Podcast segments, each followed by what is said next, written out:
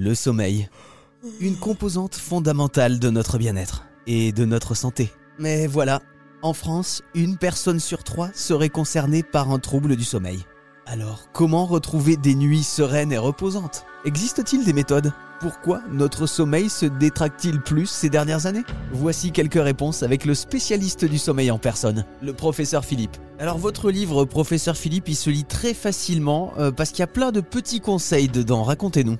En 2020, j'avais sorti un premier livre chez Albin Michel qui s'appelait Antifatigue, qui a eu un certain succès et qui est un livre plutôt académique de professeur de médecine, ce que je suis. Et donc, en, discutant sur les réseaux sociaux, en lançant nos comptes Instagram et TikTok, justement pour faire la santé publique et permettre aux gens de, mieux appréhender la santé liée au sommeil, on s'est rendu compte qu'il y avait une forme de consommation maintenant de l'information qui était plutôt sur le type des réseaux sociaux, c'est-à-dire des fiches ou des informations précises et concises d'une question et une réponse. Donc, réapprenez à dormir c'est sur ce format-là. Et il est adossé aussi à d'une part, des logiciels gratuits qu'on peut télécharger. Il y a des QR codes sur la couverture du livre où vous pouvez télécharger des logiciels pour vous évaluer, comme des agendas de sommeil, mais aussi à un compte Instagram qui s'appelle pr.philippe et un compte TikTok, euh, pr.philippe, où il y a toute une série d'informations de, simples euh, qui répondent aux questions que souvent je reçois sur les réseaux sociaux sur des thèmes très variés, euh, comme par exemple, le, entre autres, l'usage du CBD pour le sommeil les relations entre l'alcool et le CBD, euh, la durée idéale de sommeil, j'en passe les meilleurs. Dans ce livre, vous en parliez à l'instant, euh, il y a donc du contenu téléchargeable aussi, on voit des QR codes, euh, notamment un agenda sommeil. Qu'est-ce que c'est qu'un agenda sommeil? Donc, dans notre unité CNRS, on développe des applications numériques. On en a développé une qui s'appelle Canopé, avec un K, qui est téléchargeable gratuitement sur le Google Store et l'Apple Store. Il y a 36 000 personnes qui l'ont déjà téléchargé. Et dans cette, euh, dans cette application-là, il y a un agenda numérique qu'on peut aussi télécharger d'ailleurs sur le Google Store et l'Apple Store gratuitement.